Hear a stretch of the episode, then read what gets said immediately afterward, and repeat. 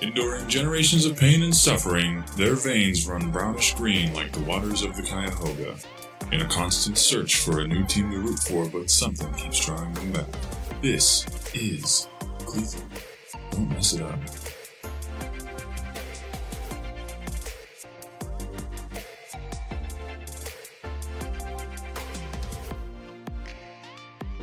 Welcome back.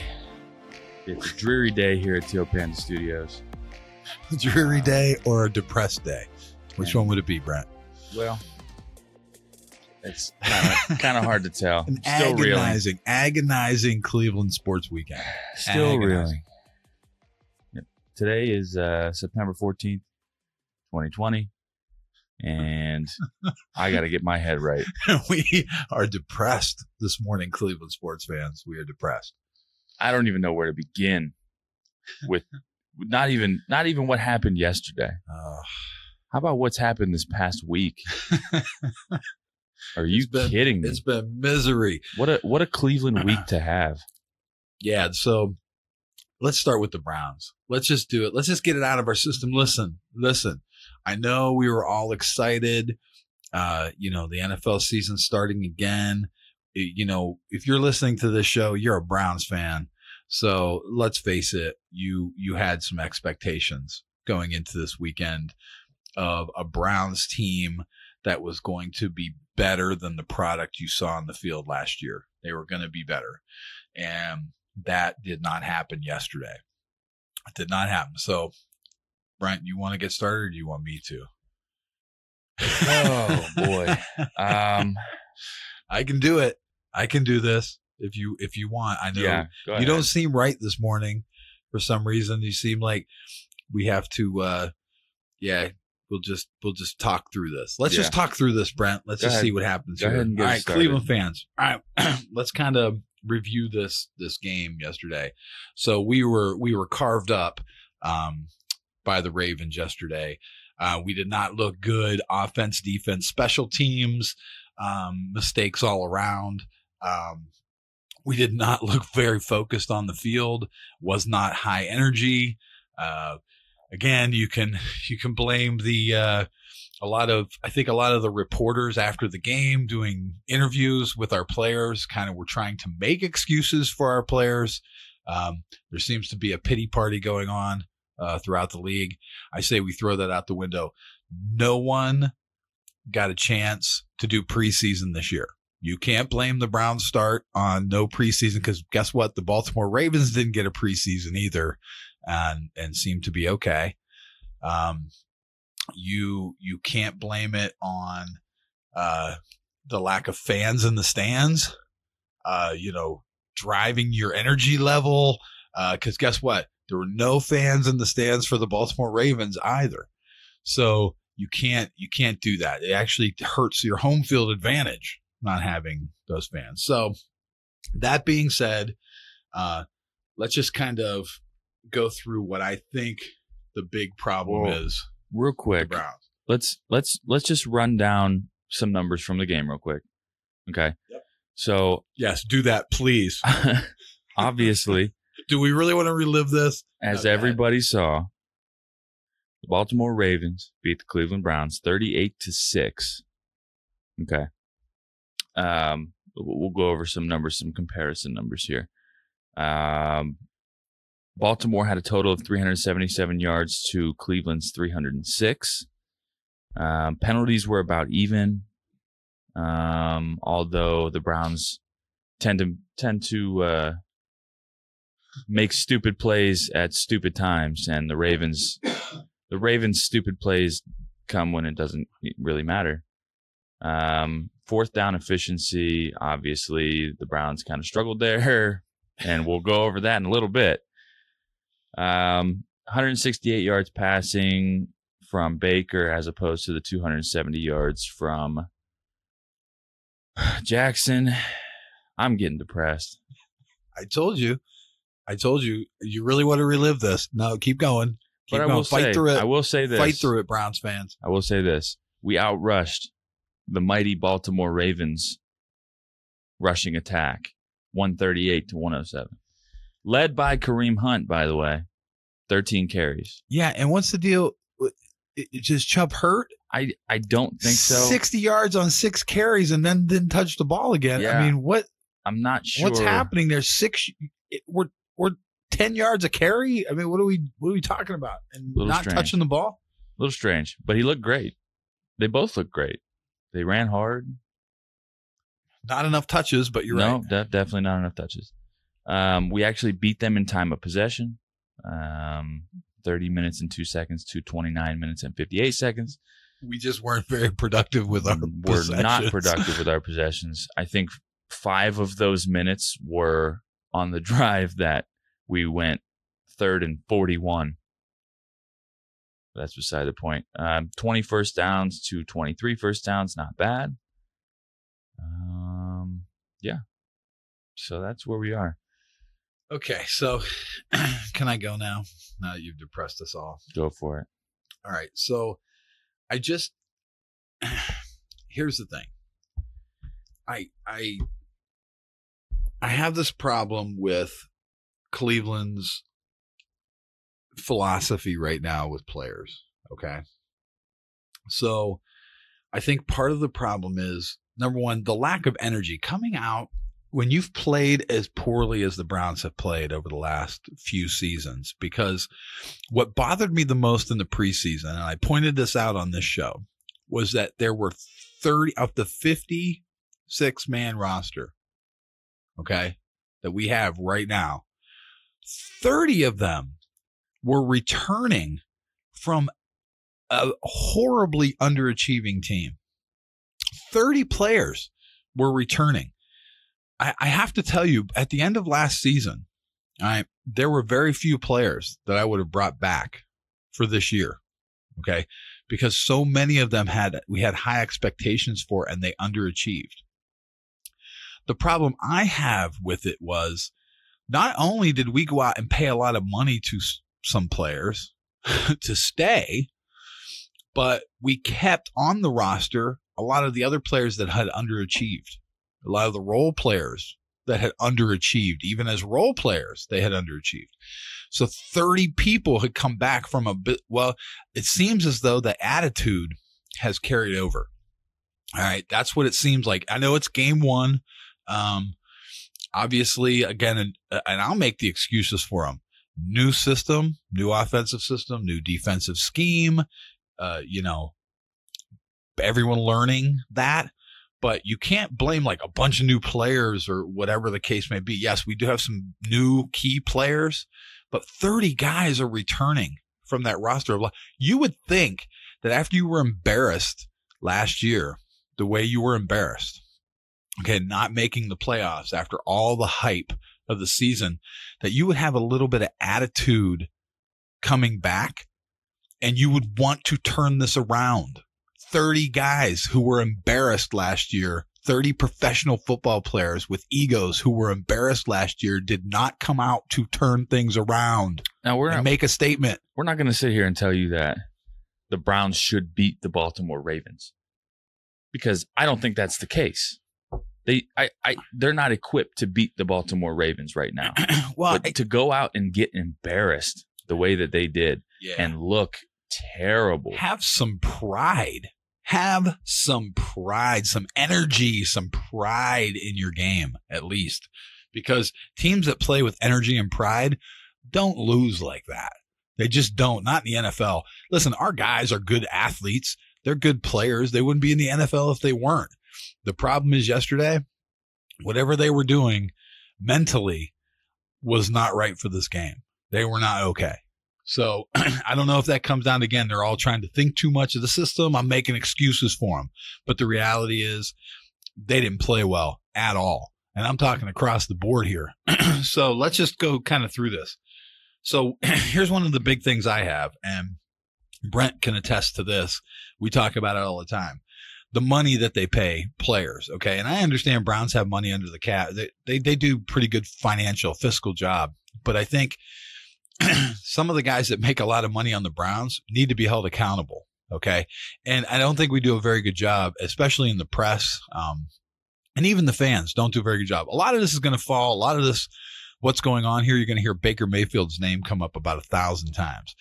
Well, just to put it in perspective here, folks, uh, Baker Mayfield makes about $8 million a year. He's the 25th highest paid NFL quarterback. That means there's 24 other quarterbacks in the NFL that make more than Baker Mayfield. And a few of them are backups. Yes. Just So- throwing that one out there. just so you know, he is not paid at like a top notch quarterback in the NFL. He's, he's the 25th highest paid quarterback in the NFL.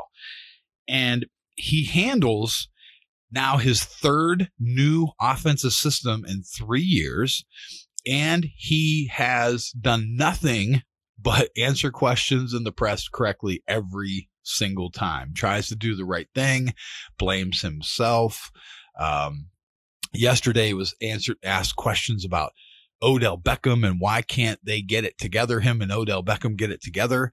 And guess what? He blamed himself. Blamed himself. Said hey, I tried to target him. Um, you know, I, I made some mistakes. I did. He blamed himself. Well, I got to tell you, I blame Odell Beckham. Let me tell you why.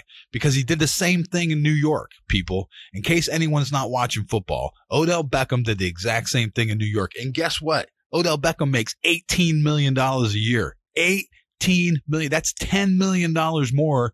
And he's only involved in 10 plays a game. 10. Baker Mayfield has to handle the entire offensive system, understand where everyone's got to be and what's, you know what Odell Beckham has to do? How about run proper routes and get open and fight your guy and get open? And guess what? Here's Odell Beckham's stats for yesterday.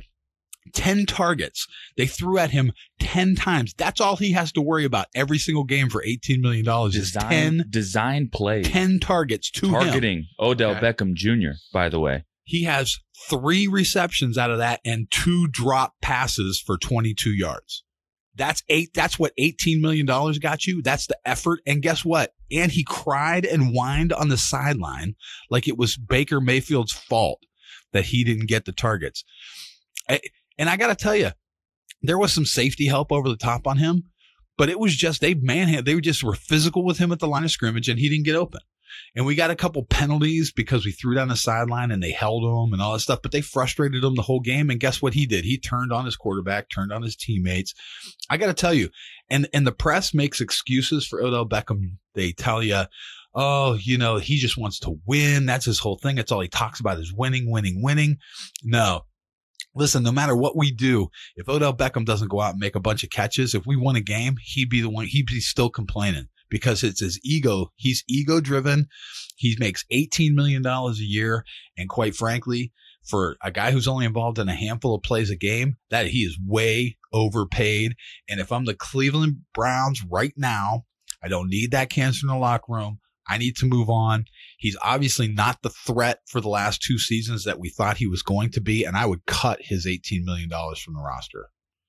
And he's obviously he's obviously not even the decoy that we thought he could be.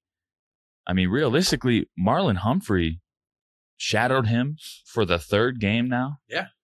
Absolutely. and shut him down. Shut him down. Shut him down. I don't care about the defensive penalties because ca- we didn't And- capitalize. And Baltimore doesn't care about the defensive Nope. penalties either. no, they don't absolutely care. not. Because they know they know every time they tug on Odell's jersey, he's gonna get a little more upset. That's right.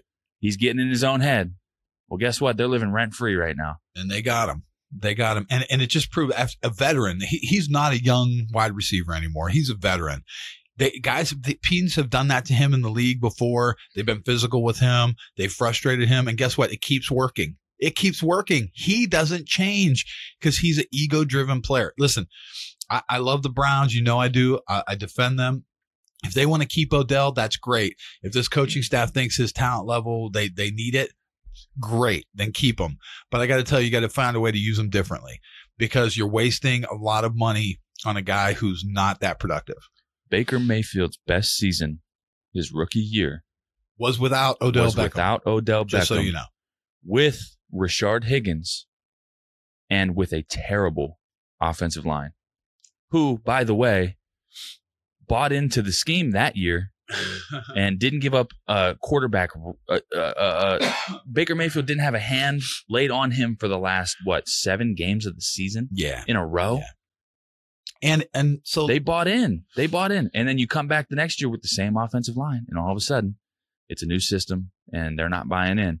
And here we are. Here we are with what's supposed to be the the top tier offensive line. Okay, the top tier offensive line, and they still they still can't seem to get it done. And now we have more injuries on the offensive line. So there are Well, some. Has yet to be confirmed. Yeah. Um, Jedrick Wills obviously comes off the field. But again, I don't know that that hurts us, folks. Listen, It's hard I- to he's say. A, he's a rookie. He's a rookie. He struggled a little bit yesterday, held his own, you know, somewhat. Um, we seem to be able to run block pretty well. Um, our offensive line did a pretty good job run blocking, as you can see by the. We didn't have many runs, but the runs we did have were pretty productive. So, again, there's the bright side. There's something for us to focus on. Listen, we all thought we talked about it on this show, you know, in the, in the preseason kind of talk we did on this show. We talked about the reason why they would keep five tight ends, the reason why they kept a fullback and the running backs that they kept.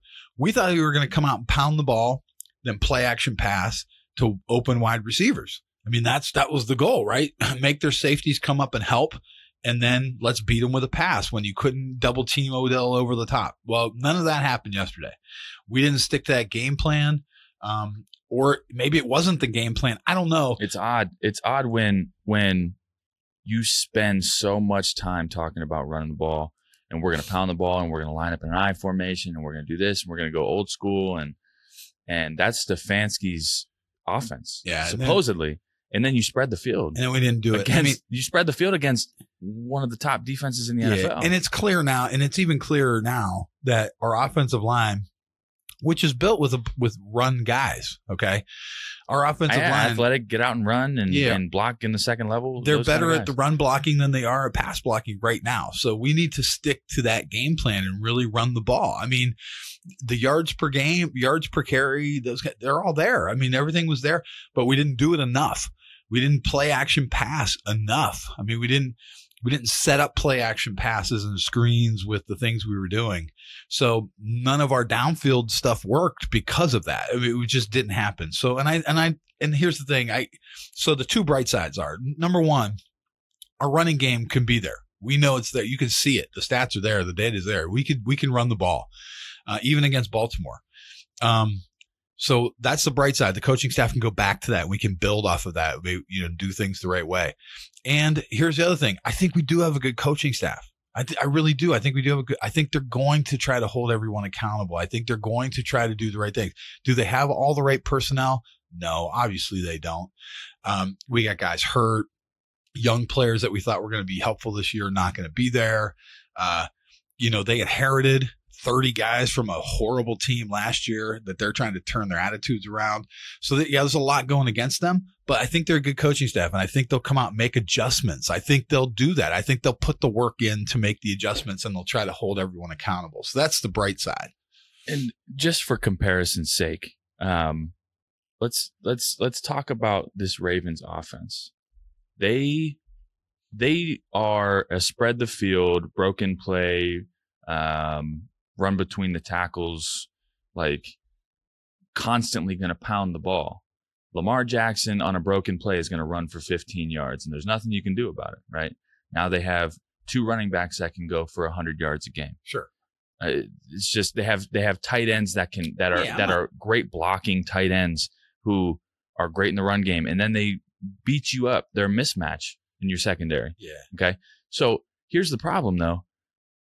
We have all of that except a quarterback that can run. Okay, we are set up to be pound the ball, pound the ball, pound the ball, and then a, a David Njoku, an Austin Hooper open across the middle Yeah. We That's- can't. we have that. We have the guys to do that. And the Ravens showed us that And we fell for they're it. just better than we Yeah, are. We got, and we got in this trap. They got they brought guys in the box, and we tried to throw downfield. And that's why I'm It's- saying we- strange, strange. I, I, I saw on one specific drive, I saw we had had success. I, I believe we were, it was late in the second quarter. We had had success running the ball already. Okay. And on one specific drive, we ran the ball twice in a row with Nick Chubb and he got stuffed. Okay. And I mean, not stuffed. He, it was, it was third and six, third and seven. And we tried to throw the ball downfield. And I'm I'm just sitting there thinking, why why are you going away? And it wasn't even out of a play action. Yeah, and that's the big part. At least run the play action. At Baker's least run the play action. Baker's stats show in his most successful year, he was uh, a top four quarterback when you run play action. Yeah, and and that's the thing. Chubb and Hunt are both threats when they're on the field to pick up a first down, to run for 10 yards, 15, 20 yards. They're both a threat every single time they touch the football to do that. So why Even not when use they get that? stuffed on first and second down? You give them the ball on third down, and they're probably going to pick up that seven. Yeah, make their linebackers, make their safeties be honest every single up. play. I'd run play action pass 50 times a game. fifty times a game. If you're going to throw 50 balls, I would I would never be in a shotgun with no backs in the backfield ever. I ever. had- Why do that with with guys like that who are a threat every single time? I was having a conversation the other day with Zan, okay, who is my brother. He And he'll be on the show at some He point. will. He'll be- wow. yeah, you'll you'll get a, an interesting perspective from him. Um, he is till death Browns Super Bowl or bust. He was almost sick yesterday during this game. I thought he was going to be physically ill. he we had we we're having a conversation and we joke around a lot and we get overly dramatic and you know the whole deal but we were talking about the browns run game and i i remember saying i i, don't care if we run the ball 50 times in the first half because in the second half that opens up everything that opens up everything. You have two of the best running backs in the NFL. If you run the ball 50 times in the first half, you're going to run for 150 yards. They can't stop you. Even if they do stop you, that still opens up the field in the second half. And that sounds that's dramatic. I get it, but at the same time, is it? I think it's real. And I I think, mean, and don't get me wrong, I, I think that the was success in the first half is is the defense keeping them to to a- a a certain amount of points, right?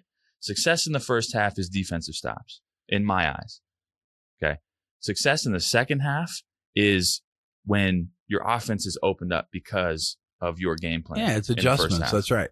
It's, Listen, I think all the rhetoric going into the game was Cleveland's going to run the ball. Cleveland's going to run the ball. And I think Baltimore did things defensively, schemed defensively to stop the run and the short passing game. and they still didn't. They tried to make it as uncomfortable as possible. So when they made those defensive adjustments and the alignments they set up with, I think our offensive coaching staff went with, hey, here's what the defense is going to give us instead of we're going to impose our will on you. And in the NFL, the teams that can impose their will on you win. it's that simple. Guess what? We knew the reigning MVP of the league was going to come out and try to throw downfield and then take off and run out of the pocket. Mhm. Well, guess what? He did that. He imposed his will on us and they won. We knew they were going to do it. Did we stop it? No, because they just said, we're doing it anyway. Try to stop us. So we need to do the same thing with our running game. We could have one of the best running games in the league. We have the personnel to do it. We're going to impose our will on you and eat up eight, nine minute drives. It doesn't matter. Egos throwing downfield to wide receivers are only going to make a couple catches a game anyway. Again, that should all go out the window. It's a team. If you want to win, here's what we have to do to win. And that's what we should do. Go to our strengths and try to try to force 10 targets to a wide receiver who's only going to catch a couple balls. That makes no sense to waste those plays when Nick Chubb, who's averaging 10 yards a carry for six, eight yards a carry for the game, whatever it was, is not getting those touches on those 10 plays. I'll give you another great example. Um, a team last year in the Tennessee Titans. Okay, obviously Todd Gurley, or uh, I'm sorry, um, what's his name? Shoot, The running back. Oh my goodness. the running back that ran all over us. We don't care who he is. Unbelievable. Derrick Henry. My goodness. He came out last year, imposed his will. Coaches handed him the ball and he ran through people. And we have a guy who can do that too. we have two guys that can do that. Yes. They're not obviously Derrick Henry is is a Bo Jackson prototype. but they're two guys that are gonna are are, are gonna give you the hundred yard effort at least. All right, we got to move on to defense now. Do we? We do. Okay, listen. Here's the deal. We'll just make it short and sweet. Yeah. Our defense was terrible. Let's go through. Okay. Okay. Defensive line. How many times they get to the quarterback? Twice. we'll just throw that one out there. And who? And that's okay. Who, who got Listen, to the quarterback? listen, who I- was it that got to the quarterback? It was a what fourth string corner who was Yeah, playing our Crawford. nickel. Crawford. we got a I- corner. Corner got to him once. Was Uh. Crawford. Crawford got to him once. A backup defensive end got to him once. Weird. So yeah. Just, just odd. So our our defensive line, um, I got a great amount, a pretty They- low grade right now, especially against the run, uh, especially against containing uh, Lamar Jackson, keep him in the pocket. We didn't do very well. Not that there's many teams out there who will do well. He's the like I said, he's the league MVP from last year. It's not like it's not like it's a surprise that he did what he did. Um, And by the way, by the way, let's just let's just get this out there right now. I am not by any stretch of the imagination a Ravens fan. Lamar Jackson is a legitimate NFL quarterback. oh, absolutely. I mean, realistically, the guy's going to run for 100 yards against you, but he's going to throw for 400 yards against you. Sure, sure. And he I- didn't I- need to do that No, much against the no, yeah, Browns he- because we did not he- play well. He stood in the pocket. We tried to keep contain instead of rushing. Yeah. Okay. And he took advantage downfield. He had every time he dropped back, he had a tight end open across the Yeah. I mean, so our defense. We talked about this in our pro, in our preseason show here, right? We talked about this leading up. Our defensive backfield was suspect. I agree. Williams is hurt again. Our our talk was about can the corner stay healthy? Evidently, no, They they, can't stay healthy. Can our safeties? No, they can't stay healthy. So our whole defensive, we have a starting safety, two starting safeties out. We have a corner starting corner out. Uh, we had a bunch of back. Obviously, we have no depth. Um, we we signed uh, Sendejo, a veteran safety, And and, oh what a my game he had. Okay, Let's let's go through this one real quick. just listen. Uh, and, and again, nothing against the guy plays hard. I, I He- get it. He was all over the field, but in the wrong way, man. Yeah, so they caught goodness. a lot of passes on Sendejo yes, yes yesterday. Uh, he was involved. He was the lead blocker on the botch That Punt, terrible run, punt. Fake punt that we ran. He was the lead blocker who got blown up, and then the guy who blew him up caused the fumble. So he didn't even throw a block in that. Um, so yeah, there was a lot happening with him at safety that you know He is obviously not a zone scheme safety.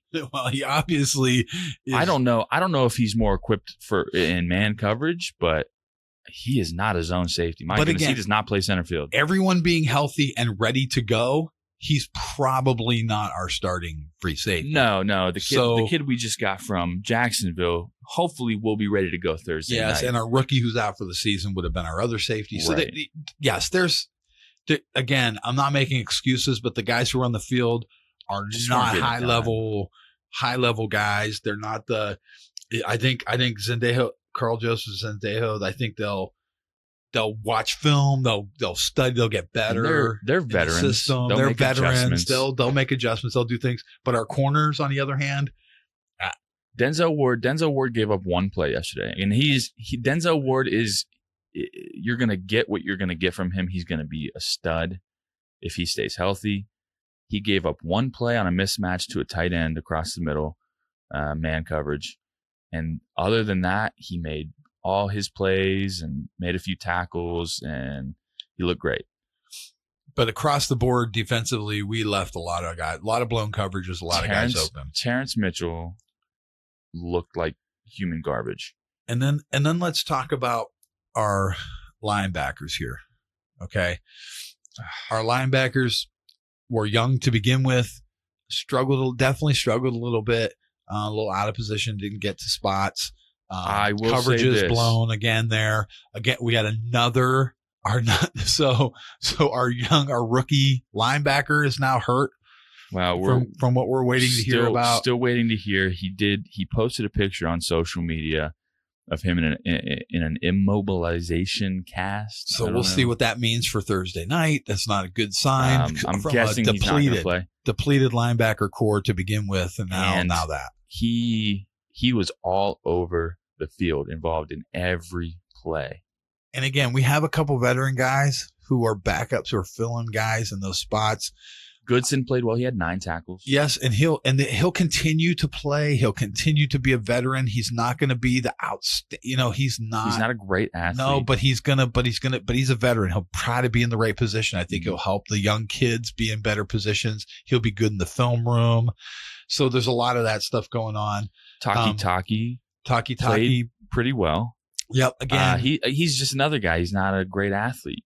Blown coverages. Right. He's got to. You, they The got to get better. They tight ends- get better. Tight ends are a mismatch on Yeah. Sione Takitaki. Well, we'll we'll find out. He's got to get better at it. It's his first year at, on the field, really playing. I mean, he's got a. This is first game action. And that was embarrassing, and let's see what kind of resolve you have to come First- back and not get embarrassed again. First start against an offense like that, though, that's that'll give you good film to watch.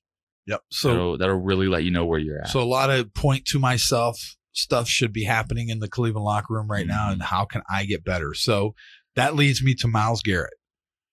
All right, listen. I was not a fan of sign, re-signing Myles Garrett for twenty-five million dollars a year. I have we've watched him for a few years now. Um, he's not a good run stopper, and he is only involved in a handful of plays a game. And yes, he makes some sacks, but those are literally the only plays he shows up for. Uh, are those plays where he makes those sacks? You could it, it's like a dominant move he'll make on a on a tackle and just go. The rest of the time, he really just doesn't even have anything going on that can even justify $25 million salary. Okay. So that being said, let's just talk about what his production was yesterday. It's going to be short and quick. Myles Garrett made makes $25 million this year. And in game one against the Ravens, he had one tackle.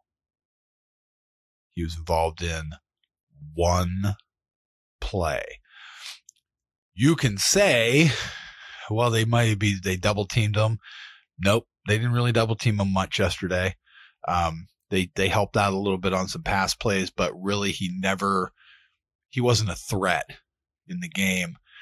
Uh, the other defensive ends around the league, the Donalds, the uh, other guys who make $25 million plus, um, those guys are involved in multiple, multiple plays a game. And the worst part for me was after the game in the interviews, Myles Garrett says, We turned the ball over too much and we had too many blown coverages.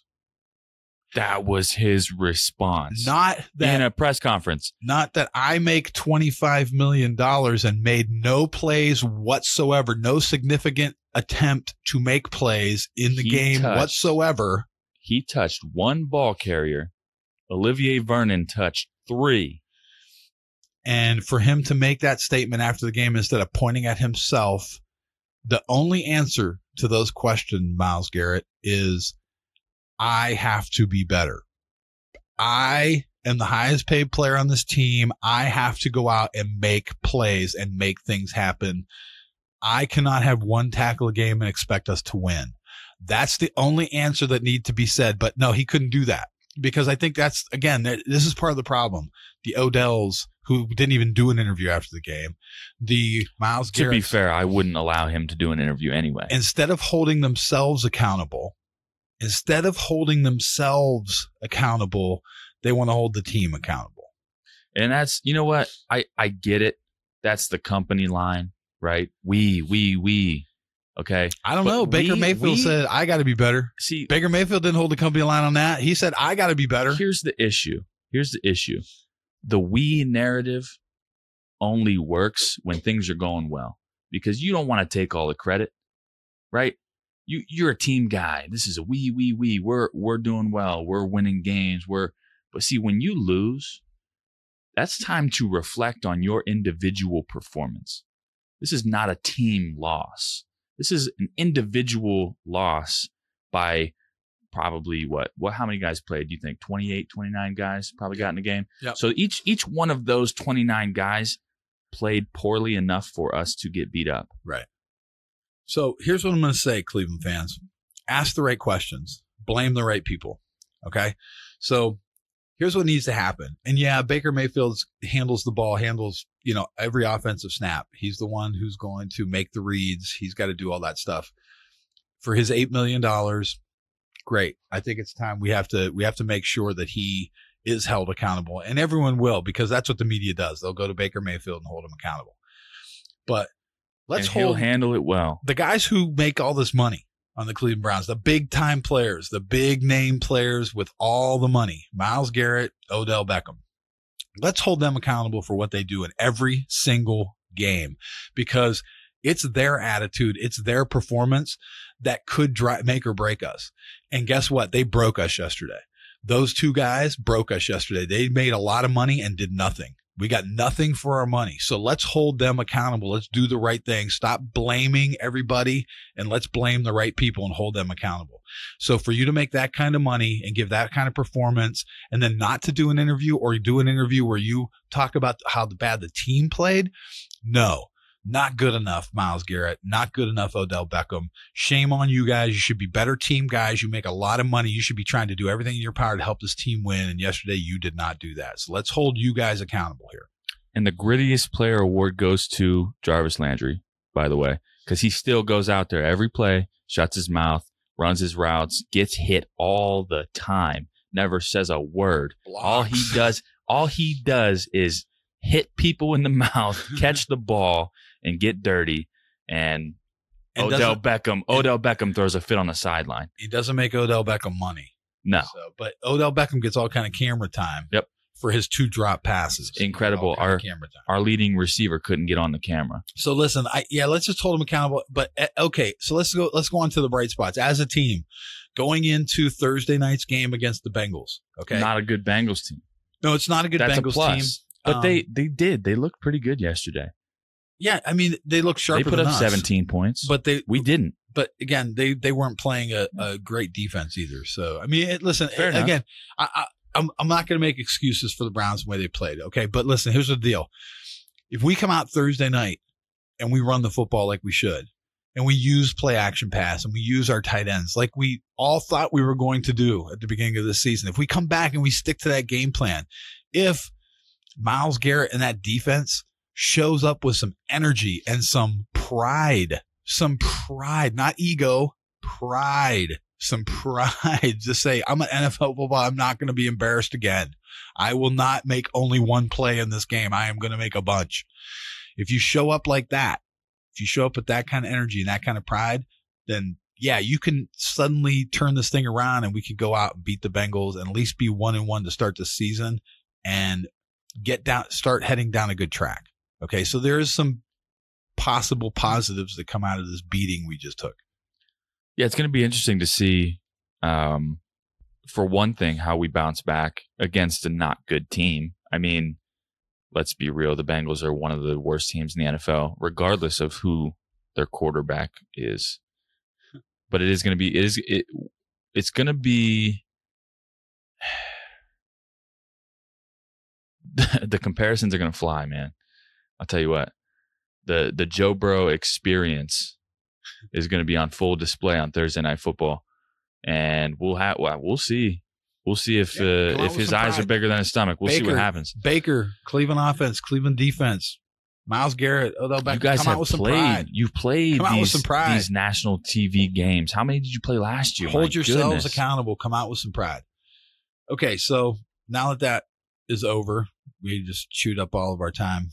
Play- Let's talk about the Indians for a minute. Oh my god! Rough week. Let's not. rough week. They're falling They're- off a cliff. Um, we are we went from being one of the best teams in the league to now struggling to make the uh, playoffs. So let's talk about this for a second. Within a week, we went from the four seed, and now we are in the eight seed. With really, honestly, I don't think there's anybody that can catch us for the eight seed. I, Um, I, I think- if I we think keep losing, I wouldn't. the I would not say that. the next team for the eight seed is what six games back from us and we have 13 to play so it's going to be tough for them to make up that ground unless we continue to lose we've lost six in a row uh, got swept by the twins which is absolutely insane. We we came into last week tied for first, and actually at one point we were in first place, sole possession of first place with the Twins in third in the division, and here we are in third place with the eighth seed, and we're not catching the White Sox. No, and the Twins are rolling because they played us, and Yeah, the White Sox are rolling Twins- because they're beating everybody else and scoring a lot of runs. The White Sox are destroying people. The Twins got healthy against us. So let's Uh, let's talk about what our problems are. Okay. So again, offensively, we're miserable. I mean, we literally are miserable offensively. Even our timing offensively when we do score runs is not good. We don't have good timing even with our so we have in a, in a tight game with runners on base, we're terrible. Yep. We are a terrible team driving in runs. Late in games when we're behind, we have a tendency to drive in some runs. We have a sense of this urgency and we drive in some runs. But in a tight game, we just don't get it done. There's no there's no momentum shift. No. We just we we score a run and then we leave two guys on base, and it's it's pop up and strike out on a bad pitch, and So let's get real here during this last seven games, during this stretch. All right, let's get real here. Our outfield woes continue. Yes, we made a trade. I'm still high made it. on well, Naylor. Now, now wait a minute. How many how many starts did Naylor have in those seven games? I think he only had four. Uh, three or four. Yeah, he's platooning now because. But let me tell you why he's platooning. He in the doesn't last, have in his last seven games hitting, he's only hitting 111. he doesn't have the body of work. I listen. It doesn't matter. he matter. Needs the at bats. He had at bats in San Diego. We're not talking about a kid who came up and these are his first at bats in the league. He had a bunch of at bats in San Diego. This year. He only had I think thirty eight. And listen, I'm high on Naylor. I like Naylor. I think he's going to be a great player. I really do. I think he's going to be a good hitter. He swings the bat with authority. He he has a sense of urgency at the plate. There's some focus there. I think he'll turn it around. I think he'll be okay. But let's but let's just talk about the data here. Let's talk about it's real. For the last seven games, he's hitting 111. All right. That's down from his season batting average of 247, whatever. Yeah. Okay. Tyler Naquin in the last seven games, 158. Disappeared. Delino DeShields, 150. Wow, he he is what he thought. What the we only guy in the last seven games, and he's only had a couple starts and a couple and, and, and pinch hit at bats is Mercado, who's hitting 235 in those at bats. He's up his because he was hitting a dismal like 140. Mercado's a flash in the pan. So I in the set even- in the seven games, listen, you can say whatever you want, but the fact is he's got to be on the field if he's going to hit. If he's going to hit he been. 230, He has been. he's going to be our best outfielder. So Yeah. that's right, and that's He's- why he's been been on the out. That's why he's been out there more is because he's the one hitting, and Luplow's hitting 222, which is about even. But again, that's mostly against just left-handed pitchers, so his batting average is coming up slowly, but against just left-handers. So he's platooning with Naylor in left field. Okay, so our outfield is we've shown it we talked about it before here. We know our outfield's not hitting. We have what we have in the outfield. So basically, people, fans, you're just going to have to watch the splits here. Whoever the hot bat is in the last five games in the outfield, you got to go with them. It doesn't matter lineup wise. It doesn't matter position wise, who's where. This is going into the playoffs. You got to get someone hot in the outfield or a couple guys hot in the outfield. So if Mercado's the guy right now hot, he's got to be on the field. He's got to be getting swings. He's got to be going, trying to go two for four, one for four, whatever we can get out of our outfield, we'll take right now. I, I think they don't pull the trigger fast enough. I think if a left-hander starts the game and you got all your right-handed bats in and they go to the bullpen and bring in the right-handers, you bring in the left-handed hitters. I, you got to just do what you got to do. I think we've been too slow to make changes in the outfield. I don't care who's starting. You got to get the hot bats in the game, whether you're platooning, whatever it is. Sandy Alomar, put better, put guys in the game faster. All And to be fair, to be fair, nobody is saying that Sandy Alomar is a great manager. Okay. I think he's done I- a fantastic job. I think job. he's done a great job with what he's there. had. Yes, I agree. But at the same time, this is his first managerial experience. Eh, But listen, Okay. Francona's not. Uh, it's not like Francona's not there. No, not no, He's on the phone every day. They're talking about. He's Right. watching every game. He's watching Right. film on every game. He's still making the calls for lineups and stuff like that. Sandy's just managing the game itself. And quite frankly, I don't know. Francona might be on the phone during the game for all I know. Maybe. He may be. He's been up in the in, in the owner's box Right. during games. He, So- he's there. But I, to be fair, Sandy Alomar just isn't pulling the trigger fast enough. I agree with that. That I agree with. I think he's got I- to pull the trigger quicker. I, think, he's, the moment gets too big for him, and that you know what I I hate to say that because I love Sandy Alomar. yeah. I don't know if that's true. I don't know if that's true. I, I think, think it might involved be. a lot of games. I think it might be. I just think the problem that Cleveland has had historically, and Francona is the same way. They're loyal to a fault to some Wow, players. they're they're old school guys. And in a short season, in a season like this, especially, it stands out like a sore thumb if you're too loyal and you leave guys in too long. Pitchers, hitters, you got to be willing to make changes. And I'm sorry, I understand you might hurt some feelings on your team, and you might have some guys that their their kind of makeup as a player is they need encouragement and they need to know you're behind them and you're and that's how they're going to deliver and ultimately they might come back well we don't have enough time to wait for them to do that comeback in 162 game schedule you can do that you can leave a guy out there to bleed for 25 games and then when he turns it around pat him on the back and say great job if you do that in this shortened season you're done you're out of the playoffs and we have a whole outfield of guys doing that so right now if you're swinging a bat and you get a hit you're in the game if you don't, go sit down and give the next guy a shot. And that's just how it has to be. And I think we have to manage that way. Um, that being said, I do, we, we ran some numbers here. I uh, just wanted to kind of review them and trying to go through why we're such a bad team right now, why are we've fallen off the cliff in this last week. Um, well, so now I. I don't I don't think it's just the last week. I think things are just catching up to us no. I think, listen, I think it's, 'Cause our- it's actually gotten worse. Our pitching hasn't held out.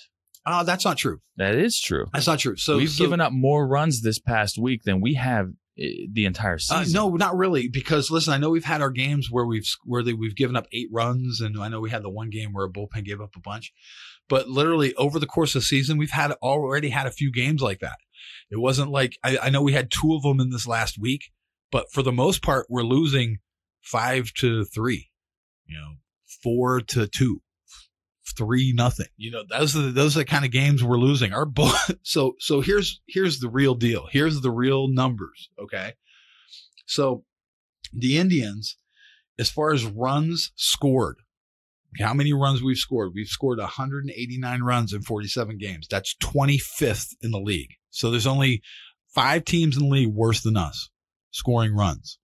We're a terrible run scoring team. Our batting average, team batting average is 227, folks. I mean, I don't even know where to go with that. Wow. 227 is our team batting average, which is again 25th in the league. That's miserable. For five teams to be worse than that, everybody on those, everybody in those front offices are We- getting fired. We are Okay. we are the worst by far, the worst hitting playoff team, and we're pretty much a lock for the playoffs. I this point. agree. As far as playoff teams goes, we're going to have the worst offensive stats of any playoff And team. it's not even close. For sure. Yeah, it's not going to be close. So now, as bad as we are offensively, I mean, really, we're bad. I mean, we, we only have two bright spots offensively at this point, maybe three. Jose Ramirez, maybe part time. Good news. Um, he's been up and down a little bit. But Lindor's turned it around. He's starting to hit well. His batting average is rising. OPS, right? Everything's rising for him. Still kind of struggling with runners on. Uh, yeah, but with runners on, not really coming through. Not much clutch happening there. Um, and Reyes is still like flirting with Yeah, 300. He's giving us Um, everything he's got. I know that. He he's not getting the pitches that he was getting before because they're starting to pitch him differently. He's been making some adjustments. So, uh, you know, last couple games, you know, he struggled, but all in all, still having a really good season for us. You know, from the DH spot. But so with all those offensive woes and only a handful of guys uh, really producing offensively for us right now, because the Hernandez's, the uh, Naquin, all these guys who were producing for a little while are dropping off now. Those guys are starting to drop down. Their batting averages are dropping. Everything's dropping. yeah, they're coming back to earth. So it so again, we need those guys to continue to play. those- Our three big guys, uh, Jose Ramirez, Reyes, uh, Lindor. We need those guys to play well. We have to have those guys play well for us to be even competitive. Can we just talk about Carlos Santana for a minute? Just Listen, you're just getting off let's- track here. You're I know, track. I know. I can't. Let help me it. finish this and then but we'll this, talk about. It. This is a Carlos. guy. This is a guy that in the past has been the clutch bat. the clutch bat in our lineup, and now he can't even sniff a ball. Uh, it, again, I, I agree with you. He's not. He, he he has not had a great season, and again, notoriously so slow starter. And in a sixty game season, again, I think we were way too loyal. Yeah, we we he hasn't come off the field. Way too loyal to a guy who I understand his he had that great on base percentage at the beginning of the season, and he was taking a lot of walks, but really can't is not hit, and still has not hit.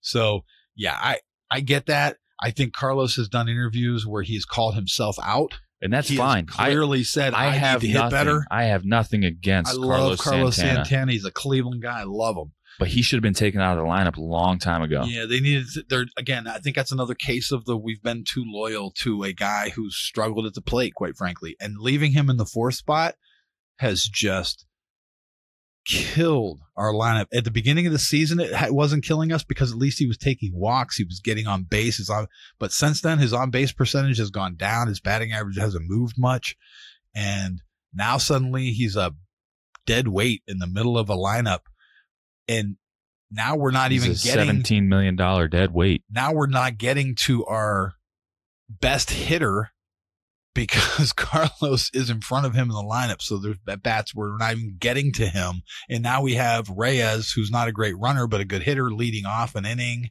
It, it's weird. So why he's still hitting in the four spot, I have no idea. Um, again, too loyal for too long. Should have made a move in the lineup. Should have dropped him down in the lineup a while ago um, and moved Reyes up. Uh, but again, too loyal. I, I think those are the mistakes we're making is being too loyal to some of these guys. So all that again, all those offensive woes being said, let's talk about the bright spot here. Let's talk about our pitching staff. So again, we ran some more numbers here. As far as runs allowed, okay, we only score as a team offensively 4.02 runs per game, which is again 25th in the league in runs scored per game. Just a, a just a tad over two. And here's the other part. Runs allowed, we're sitting at 3.36 runs per game, which is number one in the league. We are the best. We do not give up runs. Our pitching staff only gives up 3.36 runs per game. So we have a run differential of 0.64, which is not a great run differential. Don't get me wrong, because we don't score enough. No, but it Okay. puts us it puts us way above five hundred, which But- we don't deserve to be. But let's put it in perspective. The Dodgers, who are the best team in the league, okay, their runs per game, 5.63, It's okay. insane. And the runs allowed are five, 3.54. Not, not much better than ours. Okay. We're a little bit better than them pitching staff wise runs per game, but their differential is 2.09, two runs a game better than their opponents. We're not even a, we're like a half a run a game better than our opponents. That's, that's a big difference. in where you're talking about the best team in baseball is two runs better than their opponents. For you to only be a, ha- you know, a playoff team is one run better than their opponents. We're not even one run better than our opponents. So we probably don't, in a 162 game schedule, we probably don't make the playoffs. So, but our pitching staff, let's talk about this, man. So our, we talked about our team batting average is 227, 25th in the league. Well, guess what? Our opponent's batting average, because our, how good our pitching staff is, is only 222. Our opponent's batting average is only 222. That's how good our pitching staff is. Even as bad as our team hits, our pitchers hold the other team to a worse batting average than our team every time we play them. That's why we're so good. Runs allowed, 3.36, number one in the league. We're the best. We don't give up runs. We're a good defensive team and a good pitching team. Okay. ERA, 3.24. Team ERA, 3.24. That's number two in the league behind the Dodgers. All right. And not by much. Strikeouts, 474 strikeouts, number one in the league by far. No one's even close. Walks, 116. That's the best in the league. No one's even close. The next best team, I think, is LA, who has 125 walks. It's like 10 more walks than us. Okay, up to this point in the season. So no one's even close to us. And uh, opponent's batting average, like I said, 224 or 222. That's crazy. It's, not, it's fourth in the league. And so, uh, like I said, we're we're the number one pitching staff in the league, top to bottom. We still are. We have some young guys. We have Plesac and McKenzie back to back starts. Struggled a little bit. uh, late in the innings when they got to that fourth, fifth inning, that second, third time through the lineup. They struggled a little bit. Teams are making adjustments to the way they're pitching, and now they have to make adjustments. They're the young guys, though. I expect that. The Biebers gave up a home run early to a guy who hasn't hit a home run in three years for Minnesota. For goodness sake, Byron Buxton couldn't hit a home run if you if you lobbed it to him, and he hits a home run off He of found two yeah he found two against us games. finds one off of Bieber, the best pitcher in the league. Crazy. So I, again, I, I take that with a grain of salt. Bieber came back, struck out what ten more after that, whatever it was, and still pitched a great game. But again, we couldn't produce enough runs to help him. It's a shame though when a guy like Bieber goes out, gives up a couple runs, and knows he's probably going to lose that game. And I'm not saying the Indians aren't even holding themselves accountable. I know the Santanas, the Lindors, the, they want to produce. They want they they're going to keep playing. They're going to keep playing hard. But I think we need to stop being so loyal with our lineup. I think we need to stop being so Mhm. loyal with guys. Move them up and down in the lineup. It's a short season. Let's go. Just make the moves you have to make to make us the best team we possibly can be going into the playoffs. And let's hope some outfield bats get hot. You know, but our pitching staff, again, in a playoff series, when you know our pitching staff can keep them from scoring runs, we get some hot bats. We're still okay in the playoffs, even from the eight seed. So So when you so when you look at it as a whole, right? The Cleveland Indians organization, they pride themselves on pitching development and a, a, a really solid defensive lineup. We'll go figure. Those are two things that we're doing really well right now. we have that. We have that. So the next step is we really got to figure out this this hitting situation. Yep. I think I and and again, we gotta we gotta we gotta roll out you know gosh we have 13 games left we i would love to see us win you know eight eight eight of 13 yeah, make the line make the lineup changes. Move Yeah. move Reyes up to the number three spot and Jose to two and let Lindor hit up. Whatever you want to do. Move Hernandez back down. Uh, move Santana down in the lineup. You know, try to surround those guys, and whoever gets hot, move them up and down as they get hot. It doesn't matter what your lineup is. These guys are these guys are professionals, man. Just go out and hit. I mean, we we play this like, oh, he feels more comfortable in the five spot. No, he, no continuity move gets 'em. thrown out the window in a short season. Let's season go. Let's go. Let's make the changes we need to make in the game. If they bring in a right-handed pitcher, throw our left-handed bats Let's at go. them. Let's, Let's do it. go.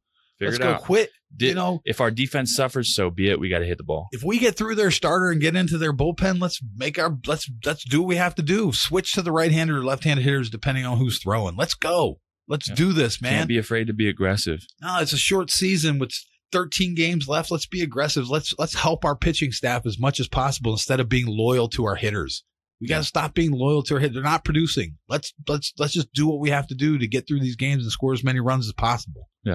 So so that all being said um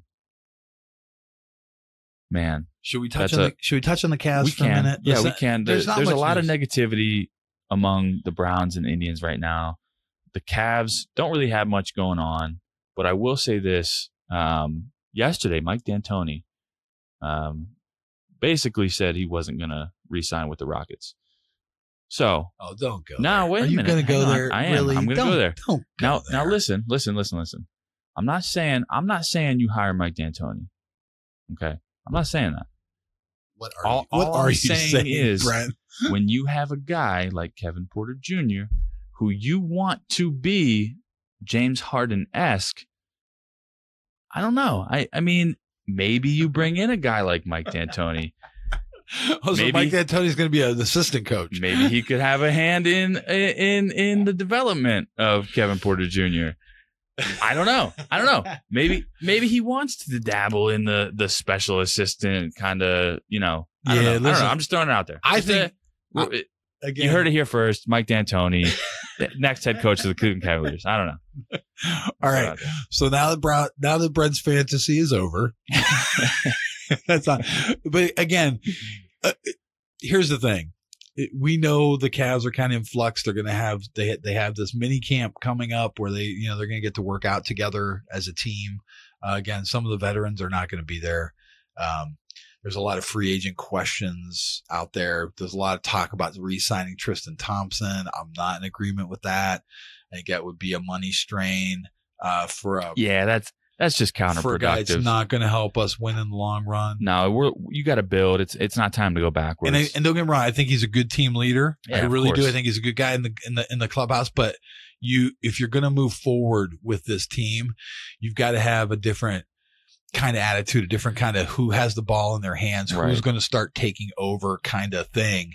And again, you have the Porter Juniors. If you're going to bring it, you know, whatever you want to do trade wise or this with this first pick, those are the guys that are going to be the t- guys that take you into the future. The Kevin Loves, the Drummonds, they're your right now. They're your guys who are going to hold you down right now, and and that you know what you're going to get from them. But you got to build the pieces around them to win, and those are the pieces of the future. And it's just it, it's a timing issue. I mean, when when you're in the middle of a rebuild, expiring contracts, you just let them go.